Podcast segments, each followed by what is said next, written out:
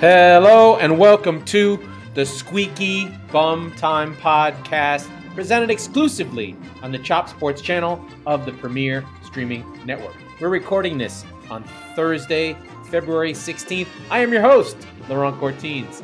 In this episode, Manchester United's Europa League thriller with Barca. We'll catch up on our Champions League friends, Chelsea and Spurs, and discuss the big upcoming fixtures. But first, we're top of the league. We're top of the league. Manchester City. We're top of the league.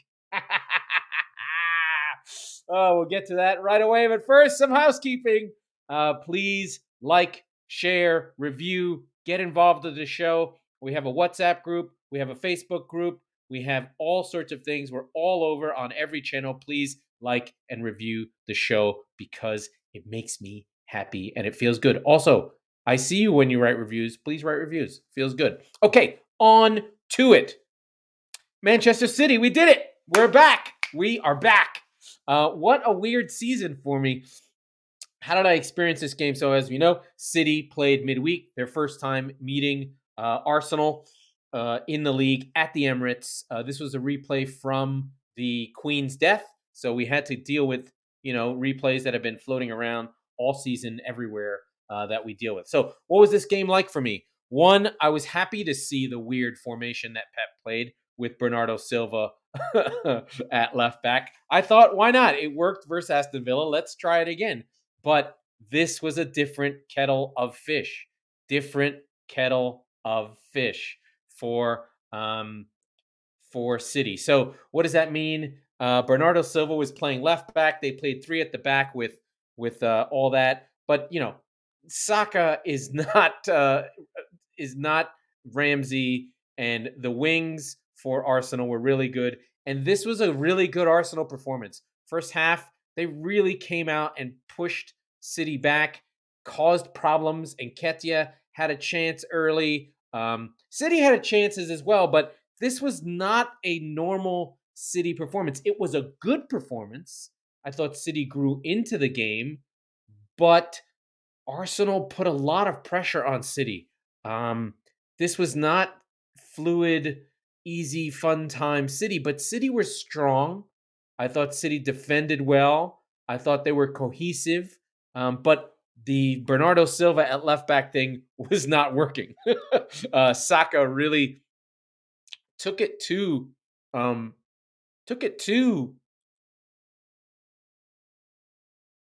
took it to us, and uh, I pressed the wrong three on one game that I was looking at. Uh, took it to City, and it was it was difficult, and you know there was a lot of pressing, and the ball was not, and City didn't have good passing accuracy. A lot of long balls, very un-City like. A lot of this game was uh, long balls, deep balls from couldn't City couldn't play out. Uh, I thought like you know Eddie Ederson launched ten goal kicks, which is a lot didn't do his normal passing, didn't do any sweeper work, just kicked everything long and didn't really uh, have a chance. And everything early was was from Arsenal and Nketiah, Xhaka and Nketiah again twice. The headed one on 22 was really really scary. And up until that point, that first quarter of the game, Arsenal were on top. And um, from there, the first mistake happened. So City were pressing a long ball, goes up to uh, Haaland. He he fights and wins the duel. Sort of. It goes off of of of um, off Saliba, but then it goes to Tomiyasu, and he's pressed by Grealish, so he doesn't have any time to turn, and his pass does not reach Ramsdale. But all this time that that process is happening, De Bruyne is on it, and he picks up the pass. It never makes it to Ramsdale, and De Bruyne with and I, I mean I have to say, as much as it's a mistake by Tomiyasu, it's incredible by De Bruyne. He's way out three quarters, just flips it, nice lifted ball right into the goal, and City are up one 0 a bit against the run of play. Um, how did I feel? I felt amazing. uh, City, um, you know, had to play a different way, had to have a gut check, had to fight for every ball, had to really not play the way they wanted to. I mean, this was the lowest um, possession for any City game under Pep ever, 37%. So that just gives you a sense that, you know, City did not play the way they wanted to. Uh, the, Arsenal had the ball. Uh, a big piece in this game, and I'm sure Arsenal fans were gutted to, uh, to when they heard this, was that Thomas Partey did not play. Um, almost, they have not dropped points with Thomas Partey in the side. Uh, anytime they've lost, it's because Partey's not on the team. So it's no party, no party for Arsenal. Uh, this was a Jorginho game, but he wasn't a problem. So after the first half, Arsenal could have felt good about it. Um, they did get a penalty that I don't know what Ederson's doing. There's a secret among City fans, and and you may not know this, but we know it. Ederson is not as good as he was. In fact, he's been in decline for three years. He makes mistakes. He doesn't save things. It's weird. It's weird. And you're not allowed as a City fan to really hammer Ederson because he kicks a long ball every once in a while that makes you feel like, oh, uh, he's on top of things. He's a problem. He gives up the penalty to Nketiah. At first, I thought, oh, what the fuck? I've never seen that. Uh, Manny brought out the real book from our WhatsApp group. Uh, and I was like, okay, sure. I had just never seen someone get clattered, get a shot on target. I mean, I was more excited that that we cleared the ball off the line than than the penalty. It was a little bit of confusion at first, but uh, there was a a goalmouth scramble that got things off the line. Okay, probably a little bit too much explaining here. Second half, City much much much better. Uh, on sixty, Akanji comes on for Riyad Mahrez, and City go back to a normal back four, and from then on, it's it's all City. Uh, I don't think that in the second half, Arsenal had three shots late, and if you remember, it was Odegaard, White, and Nketiah from basically all of the second half. Arsenal had no shots on target. Uh, they had no shots on target the whole game, but they only had three shots in the whole second half. Uh, City's goals were really, really good. Uh, this the next two after the De Bruyne goal. Grealish on an amazing move, a little bit of a mistake, but really just a fantastic pass and move from De Bruyne from a run by a run by um, oh that's the third goal. This was sort of uh, across the back. Gundogan lets it go. Grealish fires it in. I did not feel good about it.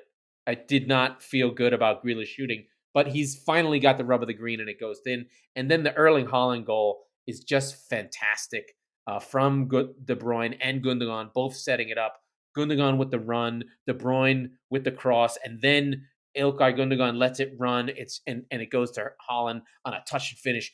Really, really good. And City are up 3 1 in 82, and it, it's over from there. Um, just really, really good stuff from City. And this was a tale of two boxes where, you know, City have Haaland and De Bruyne, and for Arsenal, it was Eddie Nketiah and Xhaka being afraid to shoot and Odegaard trying to make a difference but not really getting there. There was no Martinelli. He kind of vanished. One ball dropped to Tomiyasu. He just couldn't quite get over it. And this is all in the first half. And you know, we had and Saka was terrorizing for for for Bernardo, and Bernardo could have gotten sent off. Uh, he was fouling. He didn't know what to do. He's playing wrong the wrong places. But this was more about Arsenal Arsenal being there. This reminded me kind of of like a City performance where they're there, they play well. John Stones makes a mistake. Uh, somebody makes a mistake. Otamendi makes a mistake, and they lose a game that they should have won. So I think for Arsenal, they'll feel like, hey, we played right with City and just lost this game because we were sloppy, we were nervous, we made mistakes. Um, and then for City, this was like, we know what it feels like to be in this game. We've been at Anfield for Champions League games and lost. We've been through 14 in a row with with with Liverpool behind us going game for game for game for game for game for game all the way to the end 98 points having to being behind in the last game of the season having to find the energy to win the game to pull it out um, I mean that happened last season but that also happened in the Brighton season uh, in, in, when when um, when we had 98. and then to be Centurions and push and try and go for those points. So these are games that have happened. We've lost, uh, you know, we've had to come back against Real Madrid or or or been down a goal to Dortmund. We've had big, big, big games that we've had to handle, and this is really Arsenal's first big game. Uh, the North London Derby obviously made a difference. United made a difference. All those were sort of building to this moment. And now Arsenal are, in a sense, in a wobble. They've got one point from their last three games, one out of nine. That's eight drop points. That's why City were eight behind, and now they're not. Uh, and so they're level on points. Arsenal have a game in hand. Um, for Arsenal, this is a moment. This is, I'm going to say it, this is an early squeaky bum time for them. They've really got to get themselves back on track desperately. Get the next game has to be a win. Um, this morning game, they play Aston Villa, and it just has to be a win. There's nothing else it can be. Everything points that Arsenal needs to pull this out. And then I think Arsenal fans are probably thinking, what's wrong with us? What's wrong with us? I don't think there's anything wrong. Um, I just think it's hard to win the Premier League, especially as a first time team. It's hard to run the same players out of uh, over and over again, running them out, running them out. Tomiyasu was a strange choice when Ben White had been in the same back four for almost every game. And I just think when when we hear things like teams are tired, I don't necessarily think it's literal tiredness. I think it's more can you mentally be sharp? Can you mentally bring yourself up and consistently play when things are against you, when you're pushing, when you have game after game after game? And now we're going to find out about Arsenal. I think, you know, it was all fun and games. It was all kind of like, oh, isn't this cute? Isn't this nice? I really did think they were gone because of the, not because of the way Arsenal were playing, but because the way City were playing, I still don't know if City have in them a push. But I think the thank you Premier League, the galvanizing of City around the no one likes us and we don't care, booing the Premier League anthem, and you know everyone hates us. And I think Pep has used that to pull the team together. Um, I think they were going to probably pull together anyway. I think um, another one that I just think about all the time is you know, most people don't see this guy because he's just a guy to them. But Ruben Dias for City is just a man among men, among boys. He's our leader. He makes tackles. He gives zero fucks. He has the crown from Vincent Kompany that was passed to him from Richard Dunne. I know, don't ask. Richard Dunne was a leader. Um, uh, and you know, just having having that leadership in defense, that yelling, that vocal player, that guy who gets stuck in. When I see Akanji's good and and Laporte's good and John Stones is good, but what Dias does that they don't do is he tackles people. He's able and has the skill to actually put a foot in and not get out of position and not get fouls called or penalties. He just is a real defender. Unlike those guys who are more luxury defenders. They want to shuttle you and, and they sort of defeat you with class. Whereas Dias doesn't have that. He's physical and will, and will attack you. So, City's next game is Nottingham Forest. Not easy. I'm not saying it's easy, uh, but for um, for Arsenal, they have the early game against Aston Villa. They have to find a way to win. This is like Arsenal fans. Tell me how you're feeling how are you doing? How are you viewing this? I know that there's a, oh, you shouldn't feel worried. You did great. You went toe to toe with City. Uh, you know, Arteta said as much. Hey, I'm very proud of my team for us to beat them. They have to be, we have to be at our highest level. Uh, you know, trying to, and then he, he said he loves them more. Sure, you love them more, but you have to win. It's now about winning, grinding out results, finding a way. Maybe Gabriel needs a rest. Don't panic get yourself together, pull yourself together, have a good performance, and defeat Aston Villa. That is not going to be easy. Aston Villa are good. Unai Emery is a good coach. So we're going to find out really where Arsenal is right away. This next game becomes the biggest game. I know it sounds like this, this was a big game. No, no, no. But wait, there's more.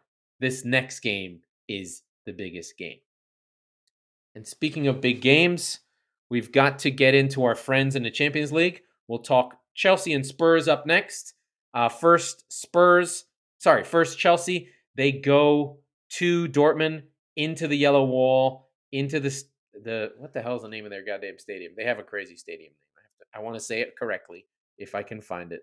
Um, I cannot find it. Okay, Stad Westfalen, something like that. The yellow walls there, tifos are there, and Chelsea again fail to put stats. Sorry, fail to finish their chances again. They put up good stats. They win the XG battle. They play a lot better. But Dortmund, with the super speed of Adeyemi off a corner on 63, literally a one man fast break. The only player back is Enzo Fernandez, and he fucking dusts his ass as he's trying to keep up with him, and then he's able to finish. Kepa did make it easier by coming far out. I don't know if he made a mistake. Maybe he stays back. He wanted to be active. He wanted to run onto the ball. Maybe he's just trying to get some support for uh, Enzo Fernandez. But again, a lot of play, a lot of banging things off walls, a lot of, you know, you know, I mean, eight shots on target, 21 shots, all the possession, just unable. Signal Iduna Park. Sorry, I didn't get it right. Um, just unable to get off the schneid. And this is Chelsea's season right here. They're not going to win the league. They're not in the FA Cup. They're not in the uh, League Cup. This Champions League is all they have. And listen, the Champions League can be won when you're not good. Uh, Chelsea are talented. There's no reason this team can't figure it out. Uh, I do wonder what Potter does. He seems to now be getting into this thing where Chelsea is playing like Brighton, where they can't score goals, but they failure to deceive. They look great. Uh, this shouldn't be happening. Chelsea have the players. I wonder if they recall Lukaku. I want to see Havertz out of the side. Can we put someone else up there? Give someone else a try. Uh, maybe Mudryk can play up there. Anything. They just can't score goals. Uh, João Felix is not a striker. Sorry. They hit the post twice you know, it's not for lack of trying. Like this was weirdly Chelsea's best performance, but they were not good, and they go to they bring um, Borussia Dortmund back home to Stamford Bridge next week in two weeks' time to see if they can't pull this out. But they haven't scored two goals in months. I mean, Chelsea have not scored two goals in ages. Let's just look back. Nil, one against West Ham, nil nil against Fulham, nil nil against um, Chelsea, one goal against Palace, one goal against Fulham in a loss. FA Cup third round, nil. Manchester City. So we're going back into January.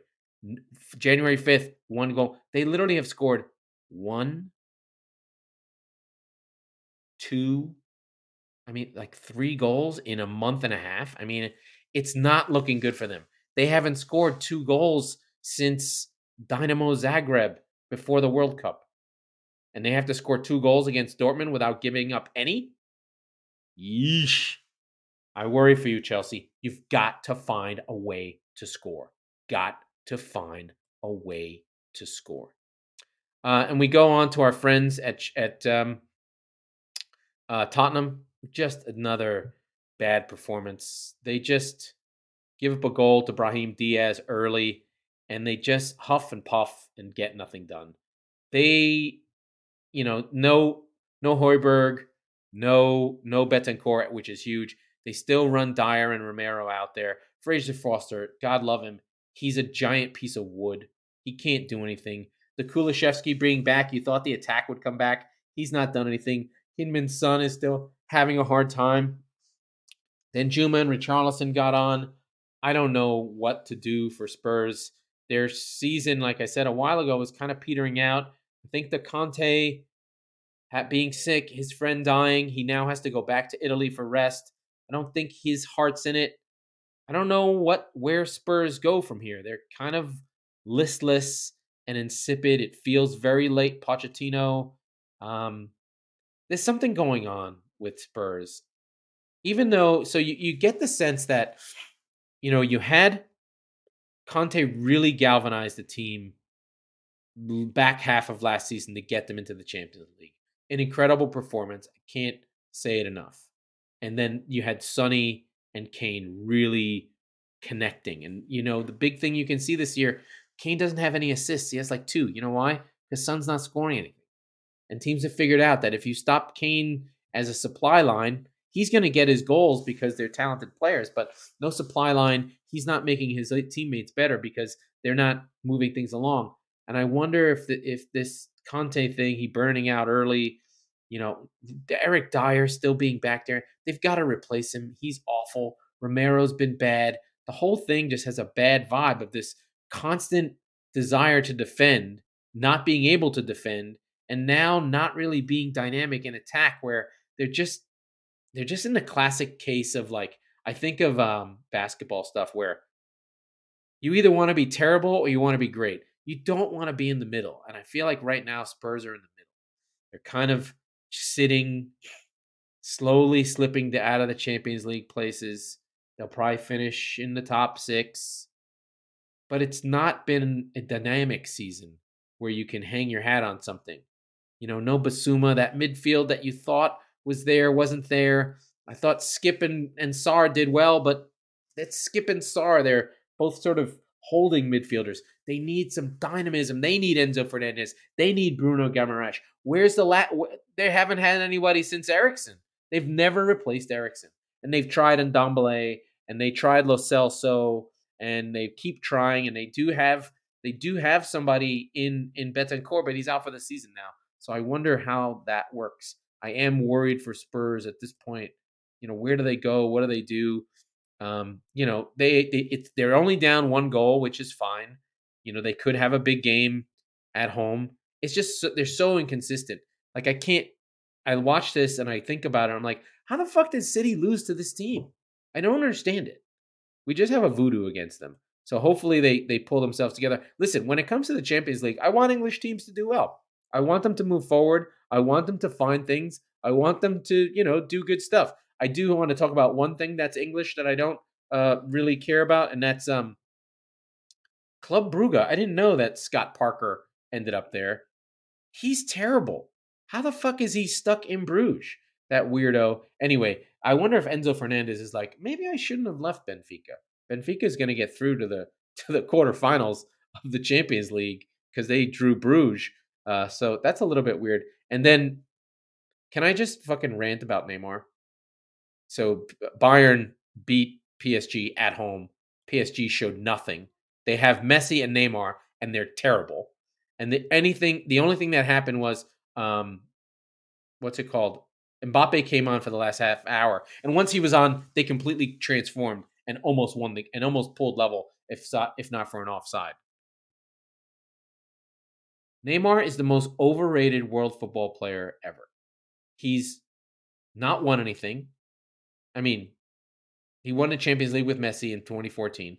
He was supposed to win at PSG. He's in this cupcake league. Now he's just getting older and fatter. He's in this like Hazard mode where he thinks he's still good. He's not good. He's not as good as he thinks he is. Sorry, he is good.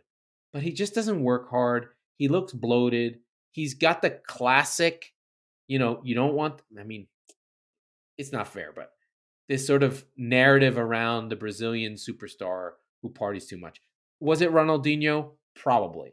So he's going down the Ronaldinho path, not Brazilian. Sorry, because my beloved Fernandinho played till he was 38, and lots of great um, Brazilian players have stuck around for a long time. Thiago Silva, respect.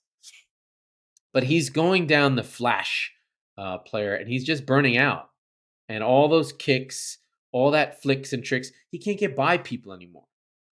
And I wonder if his time at PSG is ending. But someone has to have guts and just be like, I'm done with you.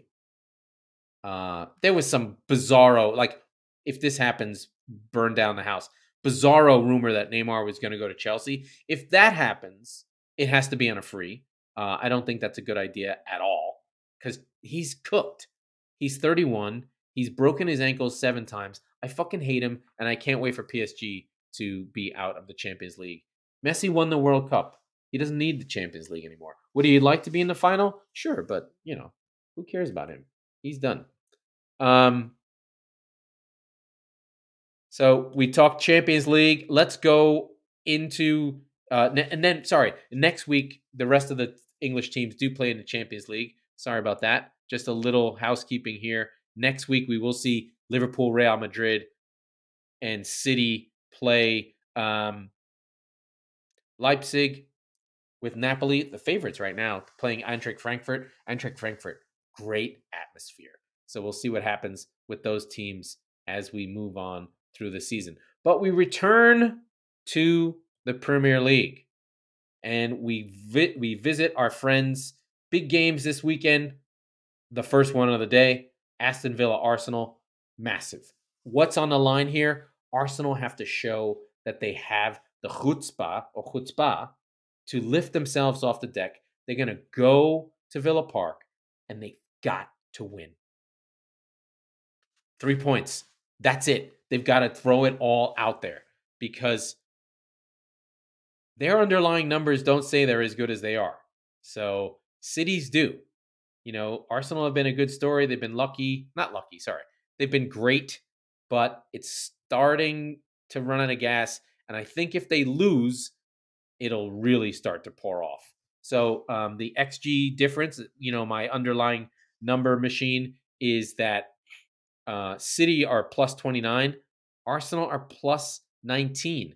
They have scored six more goals than they'd expected and kept out one more goal than they'd expect.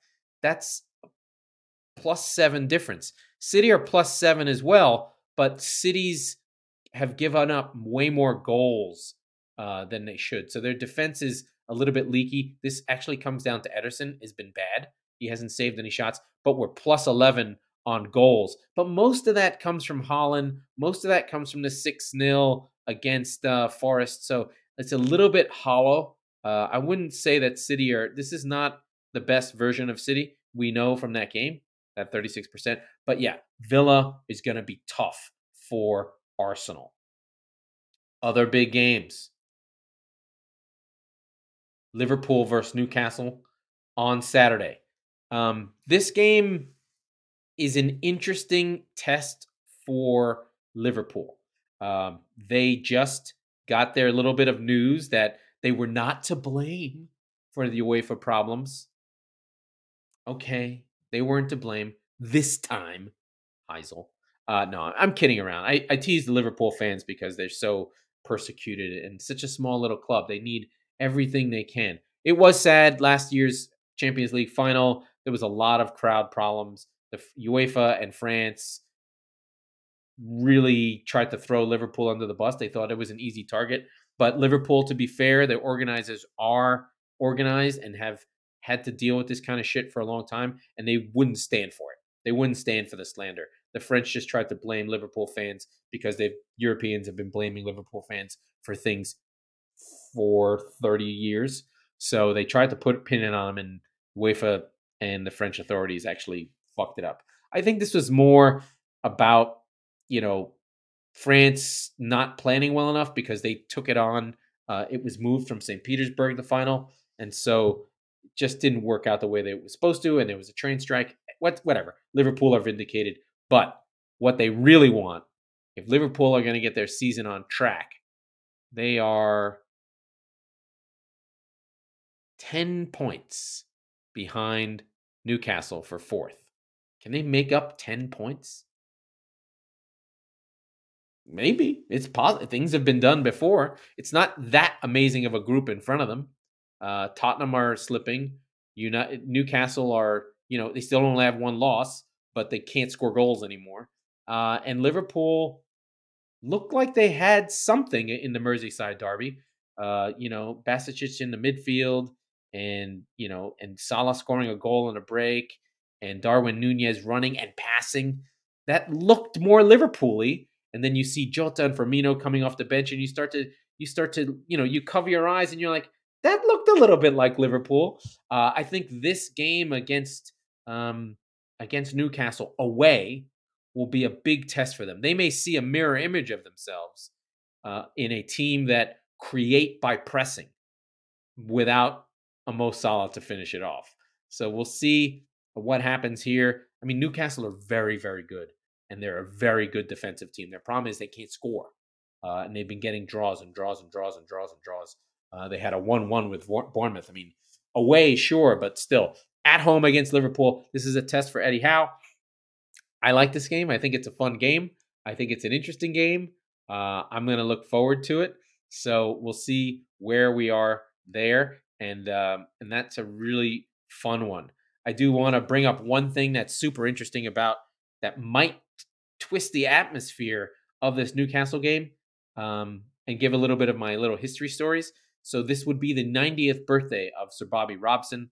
Who's Bobby Robson? Bobby Robson was an English coach, well loved. Uh, if if there was an opposite of Brian Clough, it would be Robson. Uh, Bobby Robson was like a kind-hearted, sweet man who always had time for the press and was quoted, and he really lifted in the mid 2000s. He lifted Newcastle into the Champions League places after they had been sort of sputtering under um, under Ruud Gullit and sort of at getting the end of Shearer. Shearer was at the end under the last few years with Bobby Robson, but Shearer just sort of got lifted up by Robson, and Robson was just well loved by the club. He was from Durham, which is in the north. Uh, he famously coached England in in Italia '90, so he kind of had that first moment of, "Hey, is England back?" So England is back, and um, the Geordies love him. Uh, he died sadly of cancer, and you know, there's he's just one of these guys that when you learn about football, he's a name that comes up because football is about moments and it's about people and it's about characters. And um, Robson is one of those characters who held the team up. His big seasons were 2001, 2002, 2003, and four. Then he kind of t- kind of leaves the team somewhere in 2005, and then they kind of sputter, and within three seasons they get relegated, which is just bonkers. Uh, the that they would end up getting relegated, but you know he had he had Newcastle really buzzing. Uh, they had about five years there in the middle where there wasn't much going on. They had early in the Premier League they were there, and then the Robson period is another period for them. And now this could be their next period where they're kind of back in it. You know, there are clubs that are loved by all fans, and I think um, Newcastle are that club, and Bobby Robson's half of the reason for that. So that'll be the cauldron that Liverpool go into um, when they face Newcastle. Um, I think it's time to talk about this. Uh, well, no, there's a couple more games that I should cover. I want to cover the cover the rest of the matches, and then we'll then we'll talk then we'll talk United um, and their Nou Camp game. So, uh, rest of the fixtures for this weekend. Let us kick it off. Early game, like I said, Arsenal versus Arsenal versus Aston Villa. Then all the Saturday fixtures, a bunch, the whole league. This is a great league past day. Brighton versus Fulham, Forest versus City at the City Ground. Yeah, yeah, yo. Chelsea versus Southampton. If Chelsea can't score against fucking Southampton, I will punch him in the face. The massive six pointer, Everton versus Leeds. Come on, Leeds. Uh, no, uh, this will be tough. This will be a game that Everton, I've looked on the schedule and said, we need three from here. Leeds still without a coach. Uh, sorry, Jesse Marsch not taking the Southampton job. Not taking the Southampton job. Then Wolves versus Bournemouth at Molineux. Brentford Crystal Palace in a London derby against two teams that we both love.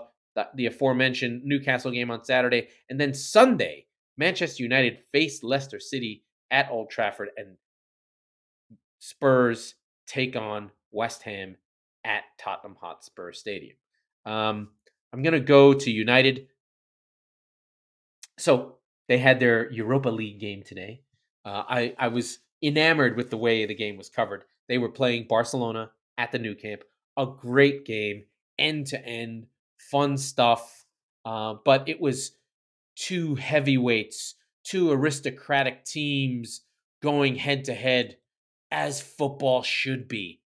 Uh, I noticed I noticed all those things um, because there's no mention of Barcelona going bankrupt, Barcelona paying off uh, referees, no mention of protests for sit for United, no mention of Sancho being a hundred million dollar bust, no mention of any of those things. And the reason why I bring that up, even though it was a great game and we'll get to it, is there is a double standard between the way teams that have lots of fans on drive clicks are covered and the way teams that are the bad guys are covered.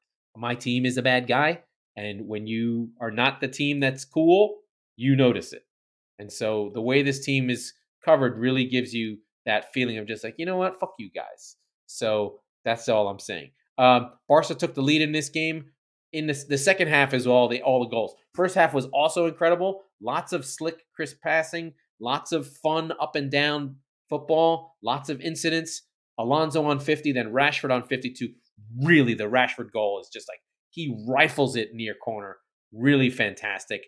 Then Koundé, there's a cross that goes in off of him. So United are up 2 1. But then Raphinha on a cross comes shot. That's an amazing cross by Raphinha that almost flicks off of um almost flicks off of Lewandowski, but does not go in.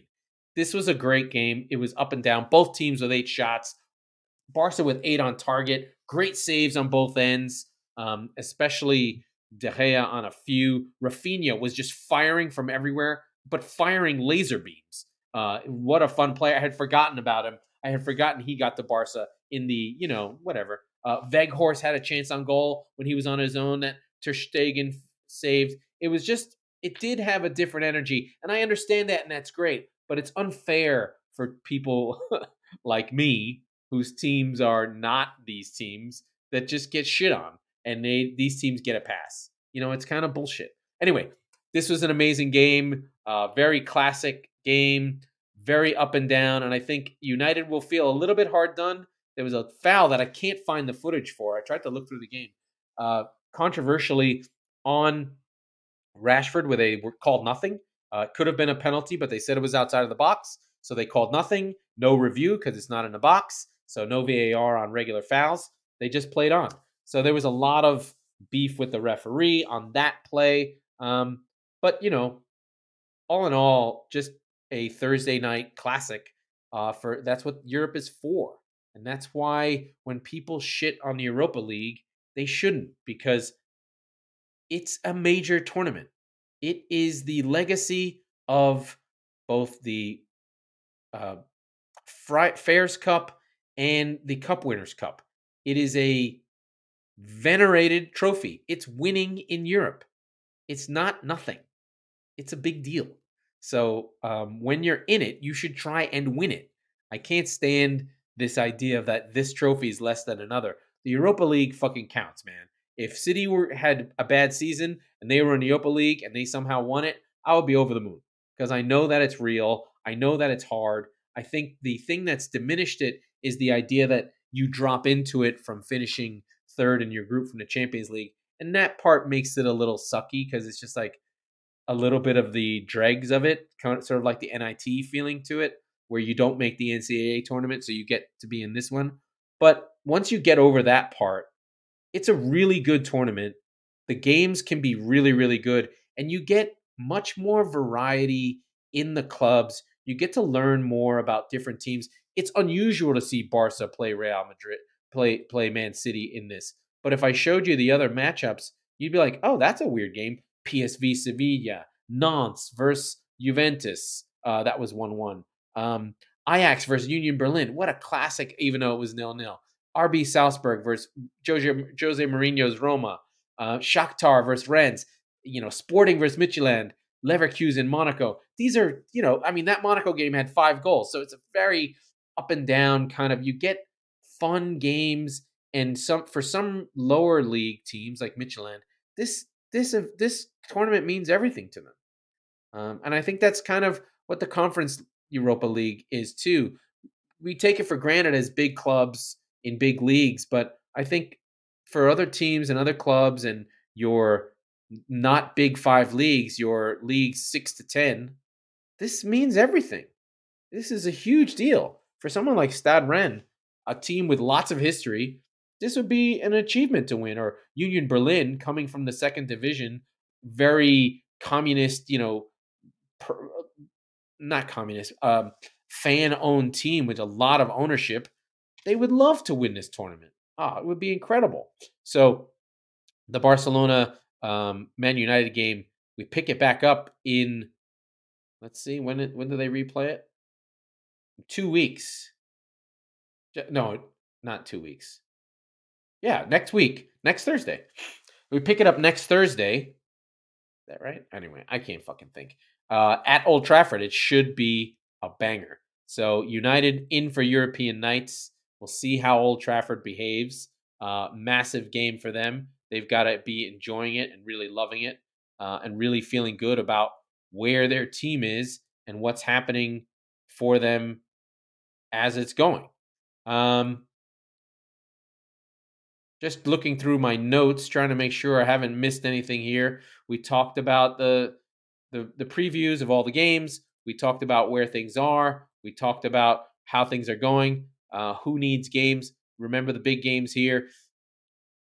Everton Leeds is a massive game in that relegation fight, and then Tottenham trying to pull themselves back together against West Ham. I did want to cover the United Leicester game. That is not a game for United to sleep on. Leicester are back, baby. Leicester are back. They've scored four goals in their last two games, and we'll see how they go head to head. I would not think, I mean, that Thursday, Sunday, that shit's real. So United really need to find their legs if they want to stay in this challenge. Listen, are United a title contender? No. They would say that they aren't. But crazy shit has happened, and you've got to be there. So for United, you've got to stay on the shoulder of City and Arsenal to really be right next to them in case one of them, you know, maybe Arsenal really slip, fall down places. Maybe they, you know, lose four of their next 10, which could happen very easily. I mean, I doubt it. I mean, eh, things things have happened and you have a chance to really be on the shoulder with Manchester City and then you have a real old school 2011 Aguero race where you can push you know, leagues are not won in the head to heads.